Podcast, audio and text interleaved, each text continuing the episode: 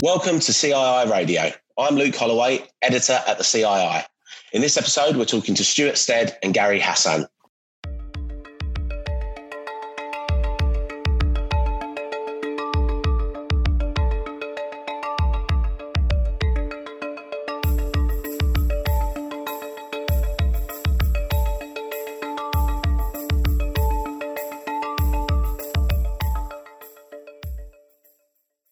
This episode of the podcast, we're talking about how insurers can help mitigate the risk of Legionnaire's disease. And we're joined by Stuart Stead, Director of Broking at Romero Insurance Brokers, and Gary Hassan, Willis IRM Associate. To find out more about this podcast and for useful links, go to thejournal.cii.co.uk forward slash podcasts. And here is our conversation with Stuart and Gary.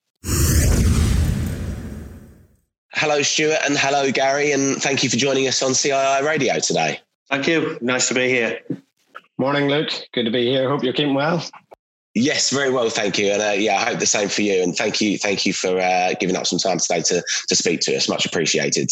So, Gary, if we could begin with you, um, could you give us a bit of background information on what Legionella is and, and why insurers should be aware of it? Okay, we're going back to the start. Legionella is basically a bacteria which occurs naturally in soil and it then contaminates our lakes and rivers and reservoirs. But the concentration levels are very low at this stage, and it's only when it's it finds its way into a man-made water supply system like cooling towers or evaporative condensers, spa pools, hot and cold water systems, mainly found in buildings, that it can become a problem. Given the right environment and conditions, then they can multiply to harmful levels. So the bacteria basically thrives in moist conditions between 20 and 45 degrees Celsius, and it will lie dormant below 20 degrees, and then it can be killed above 60 degrees. So it's when the temperature of the water rises above 20 degrees, it starts to grow with the optimum growth level at about 37 degrees.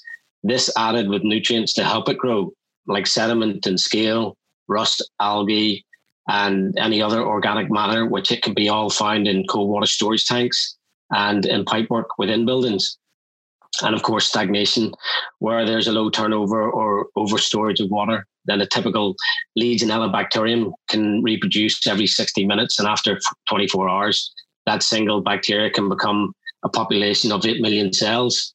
So this is the problem. When coupled with systems that can create aerosols it becomes a major problem because once an aerosol is created if you breathe in the tiny droplets created by the aerosol into your lungs then the level of risk increases and depending on the susceptibility of the individual can cause Legionnaire's disease, which causes pneumonia. Obviously, you know, you're more susceptible to catching it if you're immunosuppressed or have existing respiratory problems or kidney disease over the age of 45, especially the elderly.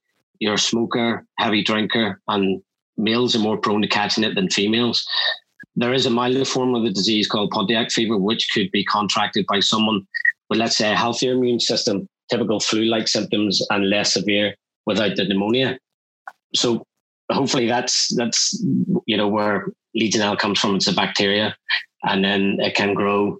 That bacteria then reproduces, and and if it can get somewhere to you know to come out of, then that's where the, the major problem is. So it's, certainly something that um, you know office office based businesses and uh, and companies need to be aware of. Uh, and how, how can companies protect themselves and their staff from from Legionella? Well, most companies and, and buildings that that employ over five employees, I think, have to be you know you're governed by the Health and Safety at Work Act, the Control of Substances Hazardous to Health regulations, um, Management of Health and Safety at Work regulations. So these are all guidelines which must be followed to protect employees and, and the public from risks associated with Legionella. There's a book that's published by the HSE called the Approved Code of Practice, which better known as the ACOP L8, along with the HSG 274 documents, are all aimed at duty holders, including employers and those that look after buildings and premises with health and safety responsibilities for others. So basically, it helps to comply with their legal responsibilities that there's five principles which which are outlined within that document that they should follow. The five identify and assess a source of risk, which is basically a risk assessment. Prepare a written scheme for controlling the risk. Implement, manage, and monitor, which is, the PPM, which is done monthly, quarterly, year, no yearly on the water systems, and uh, keep records of, of all the precautions and appoint a person to managerially be responsible for it. All, all this can be completed by a competent person in house, but most of the time, I would advise seeking more experienced companies out there that can assist with, with you know with the risk assessment, monitoring, and any remedial works to ensure everything's in, you know compliant. And as long as you work within those guidelines set out in the L8, it'll help ensure that you reduce the risk of Legionella to staff, members of the public, and, and basically yourselves. Absolutely, and we would certainly uh, direct our listeners to, to find out more about that, and we can include uh, links on on the podcast um, webpage also. Um, so, so now, Gary, as um, a lot of companies are beginning to open up their offices again, and people are returning um, to work physically after obviously a long period of time, perhaps working from home. Do you foresee uh, quite a significant increase in the number of cases of Legionnaires as, as a result of these premises opening again? Good question, Luke. It's it's hard to say whether there'll be an increase in the cases of Legionnaire's disease reported. Now, I'm saying reported because I suppose we have to wait and see what statistics come out of all of this. And you know, the symptoms of Legionnaire's disease are very similar to that of COVID 19. And whether it gets detected between them both, that, you know, I can't answer that. But certainly, I would say there'll, there'll be an increase in the levels of Legionella bacteria found within a lot of these buildings that you know were shut down due to the lockdown. I would say that the cases of Legionnaire's disease within schools would be lower you know, due to the susceptibility rating of the children in schools, whose immune systems would be healthier, you know, and they're all below the ones that I've mentioned earlier. But again, you can't rule it out as some may have underlying conditions. But certainly in, in other buildings and businesses, there could be a very high chance of an increase in Legionella bacteria found within the systems. And this can lead to an increase in Legionnaire's disease. If susceptible people are exposed to the Legionella bacteria, you know, these, these businesses and schools need to take appropriate action before they open up. There's a lot of guidance out there that gives advice on, on how to reopen buildings. Not all of them will, will be suitable because some buildings are small and, and some aren't in industrial size. So sometimes it might be better to seek more professional advice from a water company that specializes in Legionella. But simply reopening a building that stood idle, you know, due to COVID nineteen without assessing the safety of its water system wouldn't be a wise, you know, option in my opinion. I think it has to be assessed properly. Shouldn't open until this has been carried out to ensure the water is safe. If a, you know if a building has remained empty with static water systems or those that have limited flushing doesn't represent normal usage, you know, daily usage, then those buildings will need to be recommissioned. Simply flushing a system, you know, if it's a small building, maybe okay. If it's a very small building, you know, no susceptible people, has sufficient turnover, and there's no cold water storage, or hot water storage, you know, below 10 liters, then, you know, that can be, that, that could be okay, but they would need to, they would need to carry out some form of disinfection. Um, there's a British standard, the BSI PD 855468, um, which differentiates between hygiene flushing, which is used, you know, for, for preventing stagnation in a, in a building. And then there's cleansing flushing, which is used to remove debris and organic matter or anything within the pipes. And I would say buildings should be, you know, using the cleansing flushing as part of the recommissioning process rather than hygiene flushing. Because, you know, after a long shut shutdown, which we've had and still going on in a lot of buildings, it's not uncommon for these disinfections to be unsuccessful because of the amount of time it's been closed down. So, it, you know, it maybe need to be done again. So, you know, that's where these buildings and, and companies need to bring in more specialized, you know, water treatment people and Stuart, um, what are your thoughts on um, the number of cases of Legionella increasing as, as obviously lockdown is lifted, the pandemic kind of slows, and businesses begin to reopen, and, uh, and premises are, are full of employees again? Good question. Um, it's, it's, difficult to quantify. I think uh, there's a lot of emphasis at the minute on COVID, employers being encouraged to uh, get things back to some normality. Uh, and as businesses start to reopen, there are many businesses that have an exposure to Legionella. You know, showering facilities is a, is a great example. Just our own office here, we've got showering facilities for those people that uh, commute on bikes, etc. If you've rushed people back, you've done the risk assessments, but your focus is on COVID, you're probably thinking of sanitising hands, uh, social distancing. But have you thought about revisiting risk assessments relevant to Legionella? Have we done deep cleans? Does that involve the shower heads, etc.?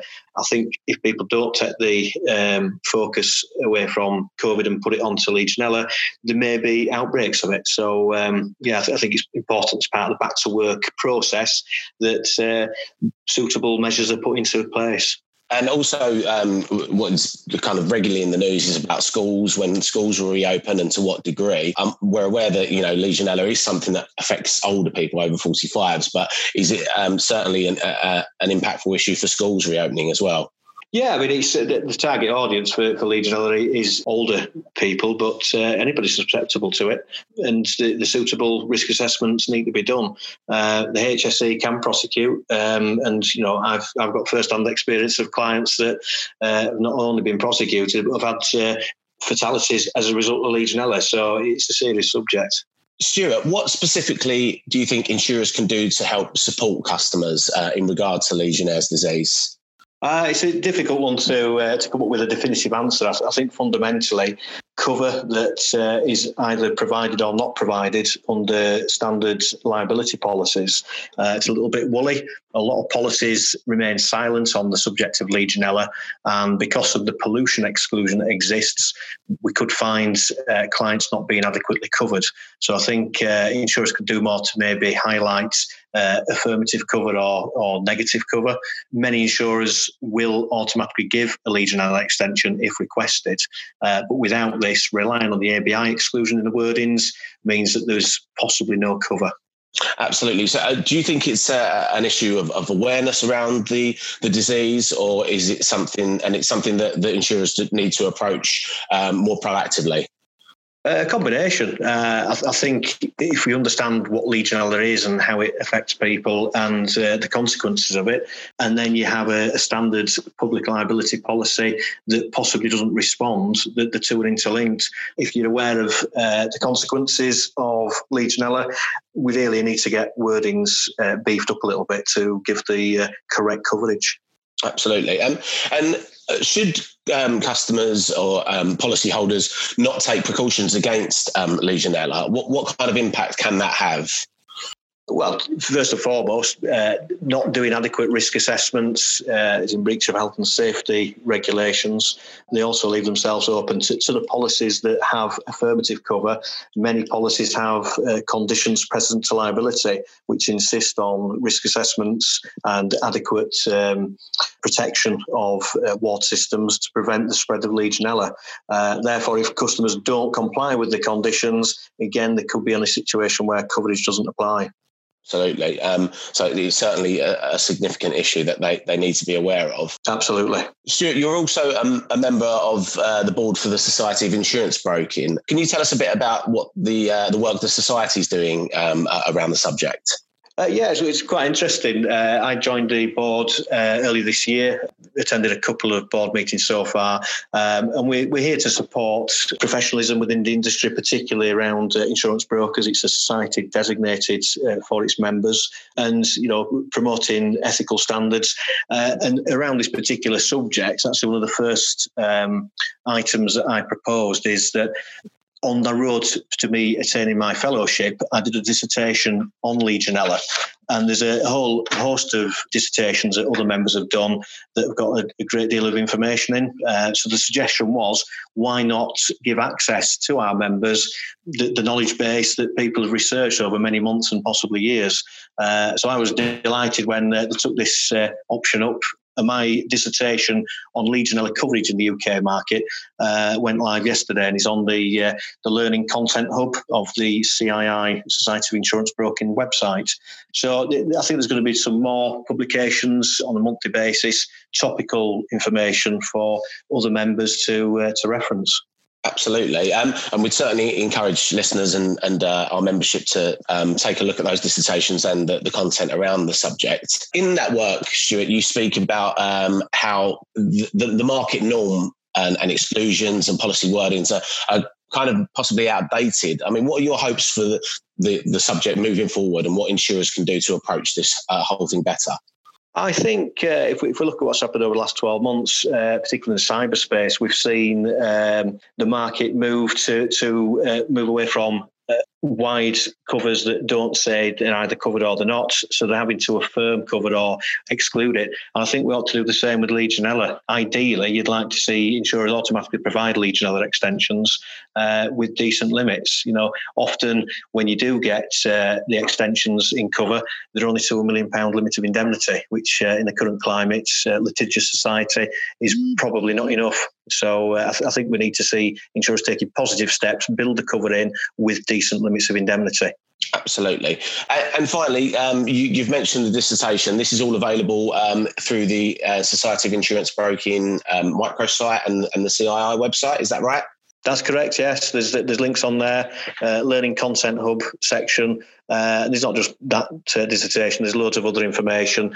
There's also the podcasts that we do. Um, so yeah, yeah, I'd encourage everybody to get on board and uh, have a look, see what's available there. And finally, Gary, is there anywhere that you would direct our listeners to as a good starting point to to find out some more advice or um, how to to begin these kind of assessments? Okay, the the HSE website is a good place to start a lot of companies and businesses can go in there to see exactly what they need to do, you know, to be compliant. And I would probably suggest the the LCA website, which which gives a list of all the members that carry out all the Legionella, you know, services and a directory of all the, the companies that provide them services. Fantastic. Well, thank you so much, Stuart. And thank you, Gary, for sharing this information with us today and speaking on a topic which I'm sure will resonate with a lot of, of our listeners and our members. So uh, thank you for joining us on CII Radio today. You're welcome. Thank you. No problem at all. Uh, and thank you for listening. To find out more, you can visit thejournal.cii.co.uk forward slash podcasts, or you can also follow us on Twitter at CII Group. So until next time, thank you very much for listening and goodbye.